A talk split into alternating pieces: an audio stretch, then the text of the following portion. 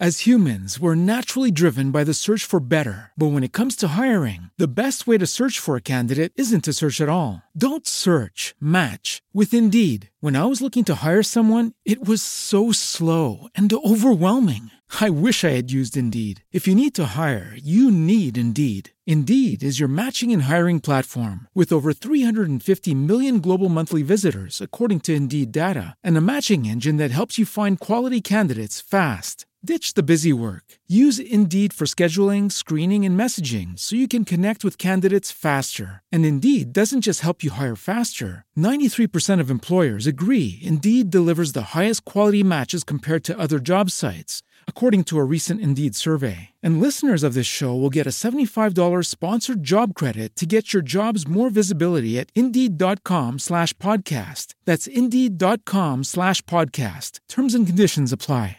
Temple University is ranked among the top 50 public universities in the U.S. Through hands on learning opportunities and world class faculty, Temple students are prepared to soar in their careers. Schedule a campus tour today at admissions.temple.edu/slash visit.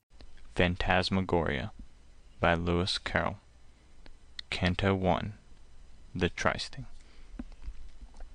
One winter night at half past nine, Cold, tired, and cross, and muddy, I had come home too late to dine, And supper, with cigars and wine, Was waiting in the study.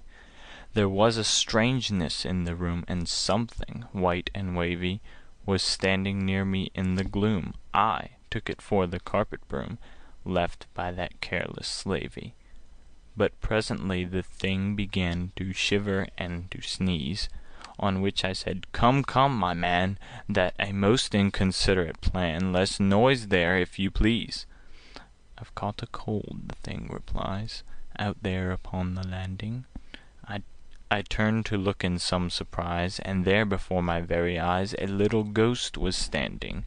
He trembled when he caught my eye, And got behind a chair. "How came you here?" I said, "and why? I never saw a thing so shy. Come out! Don't shiver there." He said, "I'll gladly tell you how, And also tell you why. But," here he gave a little bow, "You're in so bad a temper now You'd think it all a lie. And as to being in a fright, Allow me to remark That ghosts have just as good a right In every way to fear the light As men fear the dark." "No plea," said I, "can well excuse Such cowardice in you. For ghosts can visit when they choose, Whereas we humans can't refuse To grant the interview."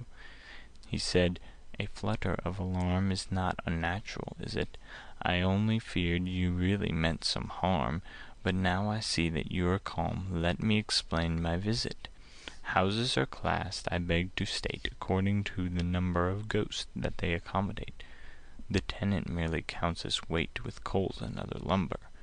This is a one ghost house, and you, When you arrived last summer, May have remarked a spectre who Was doing all that ghosts can do To welcome the new comer. In villas this is always done, However cheaply rented; For though of course there's less fun When there is only room for one, Ghosts have to be contented. That spectre left you on the third. Since then you've not been haunted. For as he never sent us word, 'Twas quite by accident we heard That any one was wanted. A spectre has first choice by right In filling up a vacancy; Then phantom, goblin, elf, and sprite. If all of these fail, them they invite The nicest ghoul that they can see. The spectre said the place was low, And that you kept bad wine, So as a phantom had to go, And I was first, of course you know I couldn't well decline. "No doubt," said I, "they settled on who Was fittest to be sent; Yet still to choose a brat like you To haunt a man of forty two Was no great compliment."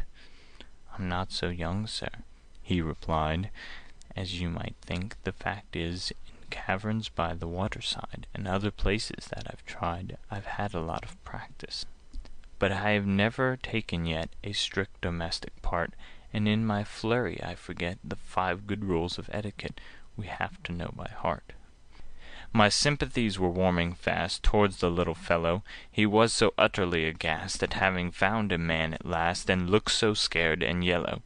"At least," I said, "I'm glad to find A ghost is not a dumb thing, But pray sit down, you'll feel inclined, If like myself you have not dined, To take a snack of something. Though certainly you don't appear A thing to offer food to. And then I shall be glad to hear, If you will say them loud and clear, The Rules that you allude to. Thanks, you shall hear them by and by. This is a piece of luck! What may I offer you?" said I. "Well, since you are so kind, I'll try a little bit of duck. One slice, and may I ask you for Another drop of gravy?" I sat and looked at him in awe, For certainly I never saw A thing so white and wavy. And still he seemed to grow more white, More vapory and wavier, Seen in the dim and flickering light, As he proceeded to recite His maxims of behavior.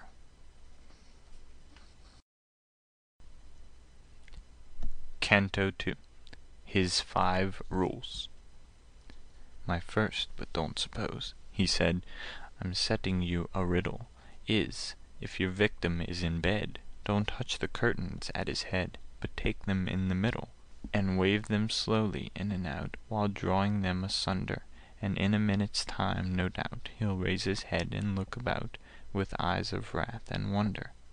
And here you must on no pretence Make the first observation: Wait for the victim to commence; No ghost of any common sense Begins a conversation. If he should say, "How came you here?" The way you began, sir, In such case your course is clear: "On the bat's back, my little dear," Is the appropriate answer. If after this he says no more, You'd best perhaps curtail your Exertions, go and shake the door, And then if he begins to snore, You'll know the thing's a failure. By day if he should walk alone, At home or on a walk, You merely give a hollow groan, To indicate the kind of tone In which you mean to talk. But if you find him with his friends, The thing is rather harder. In such a case success depends On picking up some candle ends, Or butter in the larder. With this you make a kind of slide. It answers best with sweet, On which you must contrive to glide And swing yourself from side to side. One learns how to do it. The second tells us what is right In ceremonious calls. First burn a candle or crimson light (A thing I quite forgot to night), Then scratch the door or walls. I said, "You'll visit here no more If you attempt the guy. I'll have no bonfires on my floor, And as for scratching at the door, I'd like to see you try." The third was written to protect The interest of the victim, And tells us, as I recollect, To treat him with grave respect, And not to contradict him. "That's plain," said I. As tare and tret to any comprehension, I only wish some ghost I've met Would not so constantly forget The maxim that you mention. "Perhaps," he said, "you first transgressed The laws of hospitality: All ghosts instinctively detest The man that fails to treat his guest With proper cordiality. If you addressed a ghost as thing, or strike him with a hatchet, he is permitted by the King To drop all formal parleying, and then you're sure to catch it. The fourth prohibits trespassing where other ghosts are quartered, And those convicted of the thing (Unless they're pardoned by the King) Must instantly be slaughtered. That simply means be cut up small. Ghosts soon unite anew. The process scarcely hurts at all, No more than when you're what you call cut up by a review. The fifth is one you may prefer That I should quote entire. The King must be addressed as Sir. This from a simple courtier Is all the laws require. But should you wish to do the thing With out and out politeness, Accost him as my Goblin King, And always use in answering The phrase "Your Royal Whiteness." I'm getting rather hoarse, I fear, After so much reciting. So if you don't object, my dear, We'll try a glass of bitter beer. I think it looks inviting. CANTO III Scaramouches "And did you really walk," said I, "On such a wretched night? I've always fancied ghosts could fly, If not exactly in the sky, Yet at a fairish height." "It's very well," said he, For kings to soar above the earth, But phantoms often find that wings, Like many other pleasant things, Cost more than they are worth. Spectres, of course, are rich, and so Can buy them from the elves, But we prefer to keep below Their stupid company, you know, For any but themselves. For though they claim to be exempt From pride, they treat a phantom As if something quite beneath contempt, Just as no turkey ever dreamt Of noticing a bantam. "They seem too proud," said I, "to go To houses such as mine. Pray how did they contrive to know So quickly that 'the place was low,' And that I kept bad wine?" "Inspector Kobold came to you," The little Ghost began. Here I broke in. "Inspector who? Inspecting ghosts is something new. Explain yourself, my man." "His name is Kobold," said my guest, "One of the spectre order. You'll very often see him dressed In a yellow gown, a crimson vest, And a nightcap with a border. "He tried the Brocken business first. He caught a sort of chill, So came to England to be nursed, And here it took the form of thirst which he complains of still. Port wine, he says, when rich and sound, Warms his bones like nectar, and as the inns where it is found Are his especial hunting ground, we call him the Inn Spectre. I bore it, bore it like a man, this agonizing witticism, And nothing could be sweeter than my temper till the Ghost began Some most provoking criticism. Cooks need not be indulged in waste, Yet still you'd better teach them Dishes have some sort of taste. Pray why are all the cruets placed Where nobody can reach them? That man of yours will never earn His living as a waiter. Is that queer thing supposed to burn? It's far too dismal a concern To call a moderator. The duck was tender, but the peas Were very much too old. And just remember, if you please, The next time you have toasted cheese, Don't let them send it cold. You'll find the bread improved, I think, By getting better flour. And have you anything to drink That looks a little less like ink And isn't quite so sour?" Then peering round with curious eyes, He muttered, "Goodness gracious!" And so went on to criticize. Your room's an inconvenient size, It's neither snug nor spacious. That narrow window, I expect, Serves but to let the dusk in." "But please," said I, "to recollect 'Twas fashioned by an architect Who's pinned his faith on Ruskin." "I don't care who he was, sir, or on whom he pinned his faith. Constructed by whatever law, So poor a job I never saw, As I'm a living wraith." "What a remarkable cigar! How much are they a dozen?" I growled. "No matter what they are, You're getting as familiar As if you were my cousin. "Now that's a thing I will not stand, And so I tell you flat." "Aha!" said he, "we're getting grand," Taking a bottle in his hand. "I'll soon arrange for that." And here he took careful aim, And gaily cried, "Here goes!" I tried to dodge it as it came, But somehow caught it all the same, Exactly on my nose. And I remember nothing more Than I can clearly fix, Till I was sitting on the floor, Repeating, "Two and five are four, But five and two are six." What really passed I never learned Nor guessed. I only know That when at last my sense returned, The lamp, neglected, dimly burned, The fire was getting low. Through driving mist I seemed to see A Thing that smirked and smiled, And found that he was giving me A lesson in biography, As if I were a child. CANTO IV His Nurture Oh, when I was a little ghost, A merry time had we! Each seated on his favorite post, We chumped and chawed the buttered toast They gave us for our tea. "That story is in print!" I cried. "Don't say it's not, because It's known as well as Bradshaw's Guide." The Ghost uneasily replied He hardly thought it was. "It's not a nursery rhymes? And yet I almost think it is. Three little ghostesses Were set on a postesses, you know, And ate their buttered toastesses. I have the book, so if you doubt it I turned to search the shelf. "Don't stir," he cried, "we'll do without it." I now remember all about it. I wrote the thing myself. It came out in a monthly or at least my agent said it did. Some literary swell who saw it seemed to think it adapted for the magazine he edited. My father was a brownie, sir, my mother was a fairy. The notion had occurred to her that children would be happier if they were taught to vary. The notion soon became a craze, and when it once begun, she brought us all out in different ways. One was a pixie, two were fays, another was a banshee. The fetch and kelpie went to school, and gave a lot of trouble. Next came a poltergeist and ghoul, and then two trolls, which broke the rule, a goblin and a double. If that's a snuff box on the shelf, he added with a yawn, I'll take a pinch. Next came an elf, and then a phantom, that's myself, and last a leprechaun. One day some spectres chanced to call, dressed in the usual white. I stood and watched them in the hall, and couldn't make them out at all, they seemed so strange a sight. I wondered what on earth they were. They looked all head and sack, but mother told me not to stare, and then she twitched me by the hair and punched me in the back. Since then I've often wished that I had been a spectre born, but what's the use? He heaved a sigh.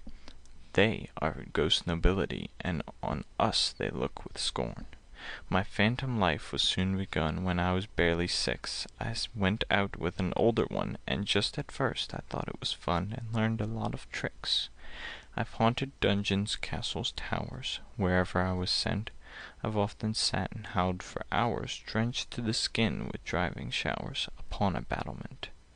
It's quite old fashioned now to groan When you speak, this is the newest thing in tone, And here it chilled me to the bone He gave an awful squeak. Perhaps, he added, to your ear That sounds an easy thing. Try it yourself, my little dear. It took me something like a year, With constant practising. And when you've learned to squeak, my man, And caught the double sob, you're pretty much where you began. Just try and gibber if you can. That's something like a job. I've tried it, and can only say I'm sure you couldn't do it, even if you practiced night and day, unless you have a turn that way and natural ingenuity.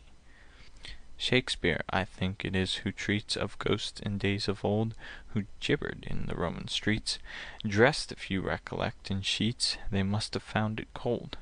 I've often spent ten pounds on stuff In dressing as a double, But though it answers as a puff, It never has effect enough To make it worth the trouble.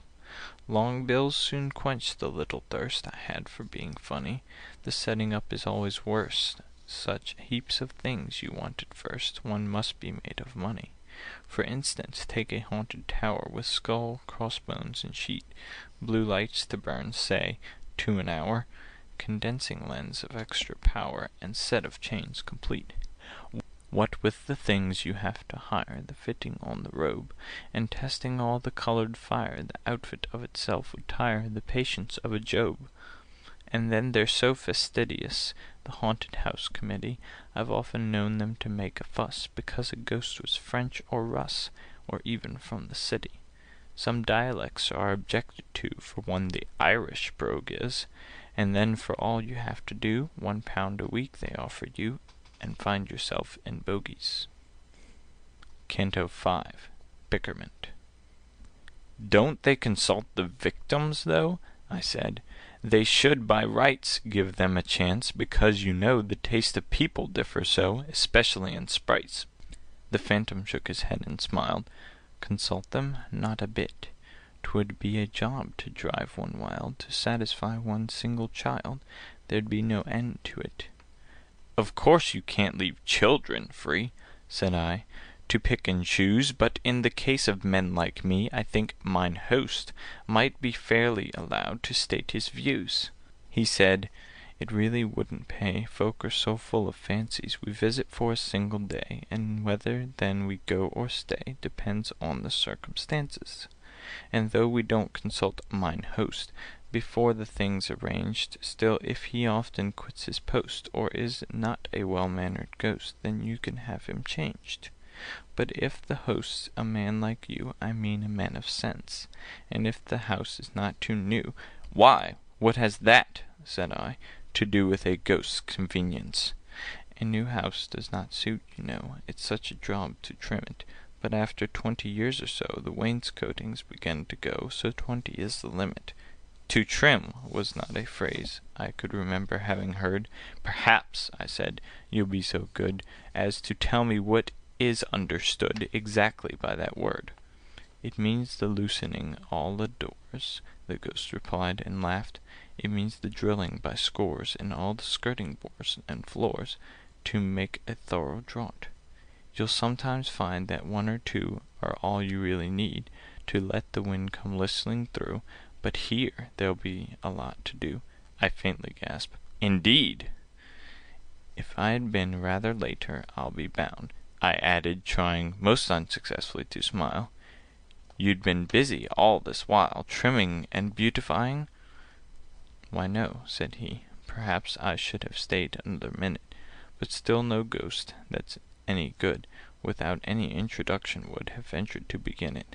The proper thing, as you were late, Was certainly to go; But with the roads in such a state I got the Knight Mayor's leave to wait For half an hour or so." "Who's the Knight Mayor?" I cried.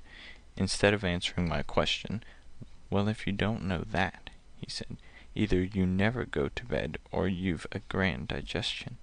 He goes about and sits on folk That eat too much at night. His duties are to pinch and poke And squeeze them till they nearly choke." I said, "It serves them right." "And folk who sup on things like these," He muttered, "eggs and bacon, Lobster and duck and toasted cheese, If they don't get an awful squeeze, I'm very much mistaken. He is immensely fat, and so Well suits the occupation. In point of fact, if you must know, We used to call him, years ago, The Mayor and Corporation. The day he was elected Mayor, I know That every sprite meant to vote for me, But did not dare, he was so frantic with despair And furious with excitement. When it was over, for a whim He ran to tell the King, And being the reverse of slim, A two mile trot was not for him A very easy thing. So to reward him for his run (As it was baking hot, and he was over twenty stone), The King proceeded, half in fun, To knight him on the spot. 'Twas a great liberty to take. I fired up like a rocket. "He did it just for punning's sake. The man," says Johnson, "that would make A pun would pick a pocket." "A man," said he, "is not a king." I argued for a while, and did my best To prove the thing, The Phantom merely listening With a contemptuous smile. At last, when breath and patience spent, I had recourse to smoking. "Your aim," he said, "is excellent. But when you call it an argument, Of course you're only joking." Stung by his cold and snaky eye, I roused myself at length To say, "At least I do defy The veriest skeptic to deny That union is strength." "That's true enough," said he, "yet stay." I listened in all meekness. "Union is strength, I'm bound to say. In fact, the thing's as clear as day. But onions are a weakness." CANTO VI Discomfiture As one who strives a hill to climb Who never climbed before, Who finds it in a little time Grow every moment less sublime, And votes the thing a bore, Yet having once begun to try, Dares not desert his quest, But climbing ever keeps his eye On one small hut against the sky, Wherein he hopes to rest; Who climbs till nerve and force are spent With many a puff and pant. Who still, as rises the ascent, In language grows more violent, Although in breath more scant. Who climbing gains at length the place That crowns the upward track, And entering with unsteady pace Receives a buffet in the face That lands him on his back, And feels himself like one in sleep Glide swiftly down again, A helpless weight from steep to steep, Till with a headlong giddy sweep He drops upon the plain. So I, that had resolved to bring Conviction to a Ghost, And found it quite a different thing From any human arguing, Yet dared not quit my post, But keeping still the end in view To which I hoped to come, I strove to prove the matter true By putting everything I knew Into an axiom, Commencing every single phrase With therefore or because. I blindly reeled a hundred ways About the syllogistic maze, Unconscious where I was. Quoth he, "That's a regular claptrap, Don't bluster any more. Now do be cool and take a nap, Such a ridiculous old chap Was never seen before. You're like a man I used to meet, Who got one day so furious In arguing the simple heat, Scorched both his slippers off his feet. I said, "That's very curious." Well, it is curious, I agree, And sounds perhaps like fibs, But still it's true as true can be, As sure your name is Tibbs, said he. I said, "My name's not Tibbs."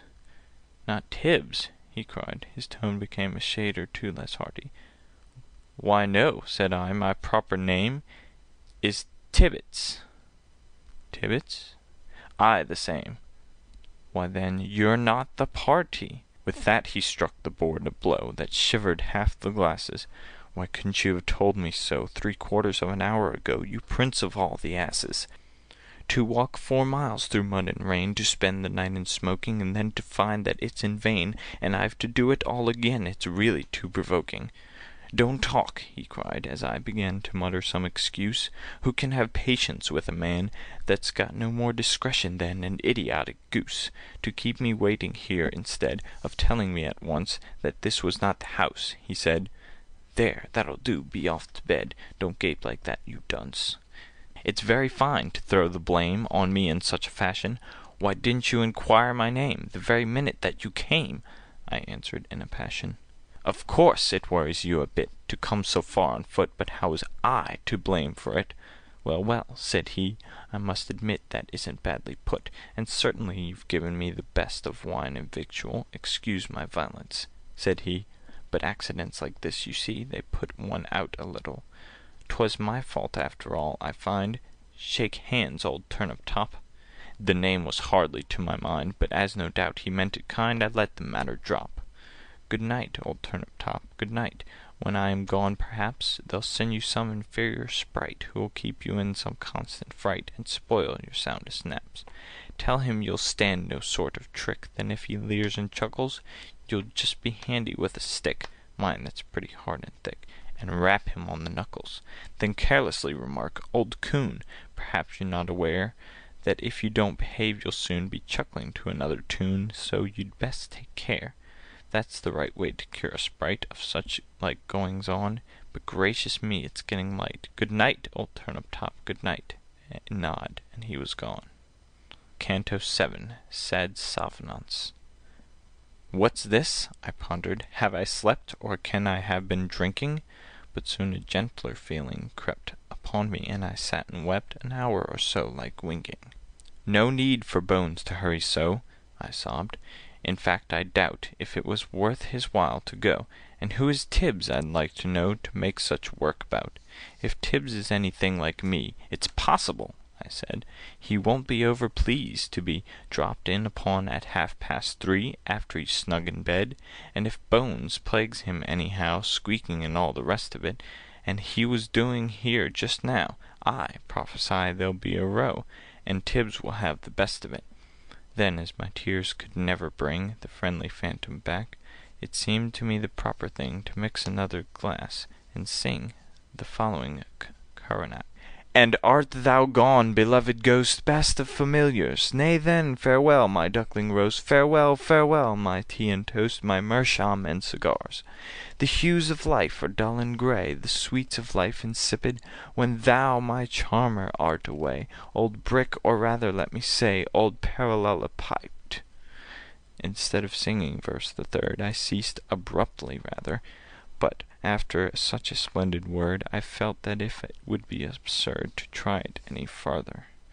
So with a yawn I went my way To seek the welcome Downy, And slept and dreamed till break of day Of Poltergeist and Fetch and Fay And Leprechaun and Brownie.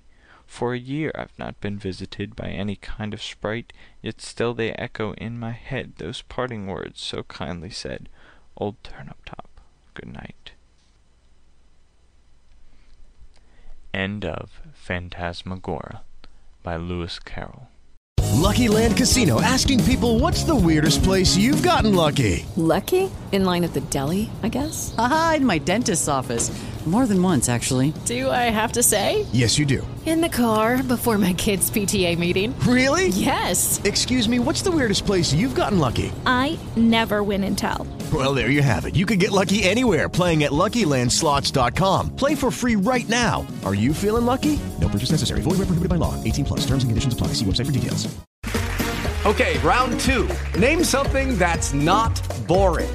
A laundry? Ooh, a book club. Computer solitaire, huh? Ah, oh, sorry. We were looking for Chumba Casino. That's right. ChumbaCasino.com has over 100 casino style games. Join today and play for free for your chance to redeem some serious prizes. ChumbaCasino.com. No purchase necessary. Full prohibited by law. 18 plus terms and conditions apply. See website for details.